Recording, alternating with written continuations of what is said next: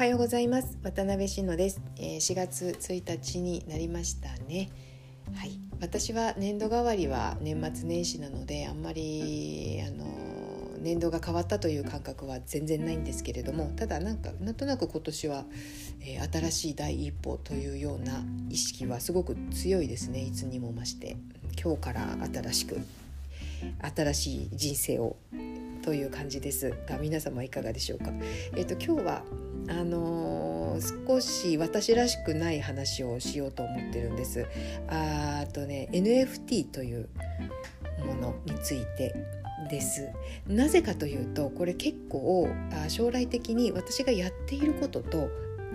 直結してくるというかあ関連性が出てくるんじゃないかなという感じがしたので、まあ、その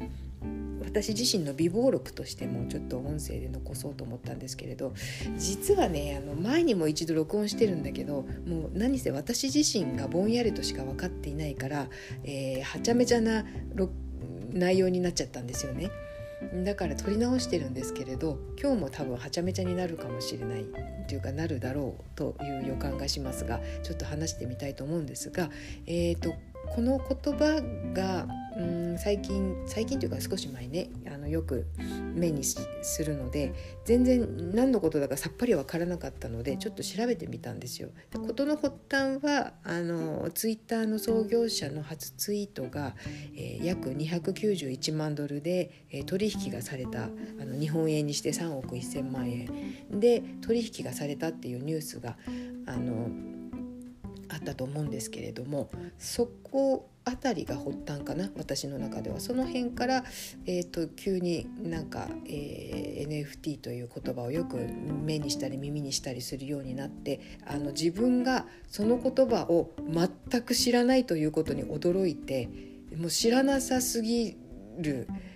全く知らない世界 だということに驚いて、まあ、ちょっと調べてみたんですよ。本当にあれですよね。もう今の世の中自分が、ね、ノータッチな世界って本当にノータッチなんだなっていうことをちょっと改めて思って怖くもなったりしたんですけれど、まあ、それで調べてみまして、えーと、その中で書かれている中で私があさっき言ったように私のやってることと直結するかもしれないなと思ったのがえっ、ー、とその世の中にある資産価値のあるものが、えーと、そこで売買されていきそのあの売買されたお金の一部が、えー、作家に入るという仕組みがそこでできるそうなんですよ。でねえーとこれに至るまでに私今まで考えていたことが2つあってその1つがうんと例えばまあ着物なんかもそうだけど着物って証子がついているじゃないですか。あれがその紙でただ作ったところの証子だけではなくてその継続的に誰の手に渡ってどういう手入れがされて例えば仕立て直したら誰が仕立て直してこのように仕立て直したとかでその後まあ転売されて誰かの手に渡ったらその人の名前とか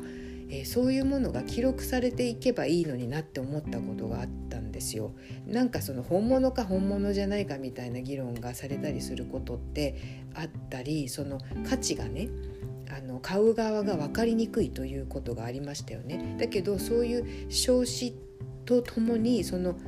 えーと、その布がたどってきた経緯があ分かるものが一目で分かるものがあったらいいのになって思ってたんですよそれね多分ブログに書いてるんですよねあの私がピアノの調律をしてもらった時にあのピアノの中にその調律師が何月何日に調律したっていうことが記録がわーってあってもう何十年も記録が溜まっててびっくりして、えー、そういうのがあったらいいのになって思ったっていうことをブログに書いてるんですけどね。うん、でそのこととあともう一つは、えーと、例えば CD とか本で、えー、作者に販売がされるたびに、えー、お金が入ってくるという仕組みができてますよね。それがうんあの物を作る仕事をしている人の場合はないですよね。あの物を生産してるんだけれども、えー、でそのねえーと、なんていうのかな資産価値の高いものがあ販売をしてもその作者に、えー、フィードバックがされる仕組みがないですよね。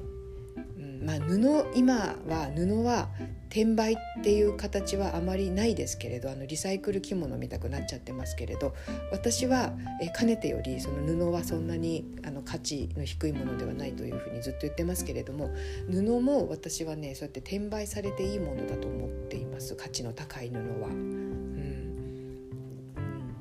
なのでその、ね、転売がされるたびに制作者にえフィードバックがされるという仕組みがその NFT という技術によって、え可能になるかもしれないということが書かれてありまして、えそれがすごくあの夢があるというかワクワクしちゃいますよね。なんて言うんだろうあのただ単に消費財を作っているのではなくて資産価値あの人類の共有財産としての資産価値があるものを生産しているって思えるだけでもうちょっとそのモチベーションが全然違うじゃないですか。で多分それってえー、ものを作るできたものにも反映されていくと思うんですよね。あの資産資産を作っているっていう風な感覚ってやっぱりちょっと1段も2段も上がってくるので、うん、でそれを手にした方もあの単純に自分の好みで持っているだけではなくて全人類の共有財産を所有しているという感覚ってすっごいワクワクするじゃないですか。でしかもそれを販売ができるというだから資産まさに資産なわけでなんかそういう風な仕組みができるとま布に限らず、え価値のある手仕事のものとかも、えどんどんそのえ社会的な価値が高まっていくということが、えー、私の中では想像がされてすごく、えー、ワクワクしたんですよ。なんか新しい形じゃないですか手仕事のね手仕事が存在する意義として新しい形でそこに価値をも感じてくださる方がそれを手にし、えー、それが人から人へ手に手手から手へ渡っていきその渡っていくたびに制作者にも、えー、フィードバックがあるというその金銭面はもちろんなんですけれど金銭面でフィードバックがあることを通してそのそれだけ価値のあるものを自分が作ったということのそのフィードバックもされていくわけなのでそれってすごいことだなと思うんですよね。でまあ実際現実問題今現現在は、えーと、デジタルデータでそういうことはできるようになっているけれどもあの現実のものリアルなものに、えー、そういうでなんていうかなリアルなものをそのデジタル空間で売買しそういうふうにあの価値をつけていくっていうことはちょっとやっぱり課題がいろいろ残るそうなんですよね。なんですが将来的にはできるようになった方がいいよなって私は思うのは例えば土地の鑑定書なんかもその中に書かれていたんだけれども、えー、と今やっぱ紙ですよね。紙紛失したらもう終わりじゃないですか。とかあと改ざんされたら終わりじゃないですか。だけどそのデジタル上のえっ、ー、とそもそものそのブロックチェーンの仕組みが、えー、改ざんが不可能であるっていうことなので多分それがあれですよね。一番の一番のかどうか分かんないけどすごく特徴だと思うんですけれどそれそのデジタル空間の中に改ざんができない状態で置かれているっていう方がはるかにあの合理的だと思うんですよ。紙ベースで保管されているよりも。うん、なので、えーと、多分そそういうことができるようになっていくだろうなってできるようにじゃないかそういう方向になっていくんじゃないかなって私の頭で考えても思いますのであのきっとそうなるんじゃないかなって思いますよね。だけど、まあ、鑑定書のようなものはそれで可能だけど、まあ、そこで、えーと、価値をつけて、えー、売買がされるような仕組みとその現実のものとの連動させていくことはやっぱりちょっともう何段もハードルが高いのかもしれないんですけれど、うん、でもそうなったら本当に何て言うのかなうんと何て言うのかな、えーと、世の中にある価値の高い、えー、手仕事のものが残っていくし、えーと、それに対して何て言うんだろう価値をうんとこう買う側もそれに対しての、えー、目が何て言うの価値を見出す目が、えー、目を持みんなが持っていけるようになるっていうのかなちょっと説明がしづらいね、うん、なんかそんなようなことを考えました。すっごいやっぱりはちゃめちゃになってきました。いやこの分からない自分が分からなすぎるっていうことが本当にすごいですよね。あのまあ、なので私が何の文章を読んでこういうことを発信しているかというその大元をねご紹介しますね。あの3月27日27日付の Yahoo ニュースです。12時30分頃、えー、配信されているもので NFT についてすごく詳しく説明がされていまして、えー、それを最終的には読んでいます。はい。でそこに今私が説明したようなことが書かれていますので是非興味がある方はそちらを読んでいただけたらと思います。私の言ってることは半分以上嘘かもしれない。という、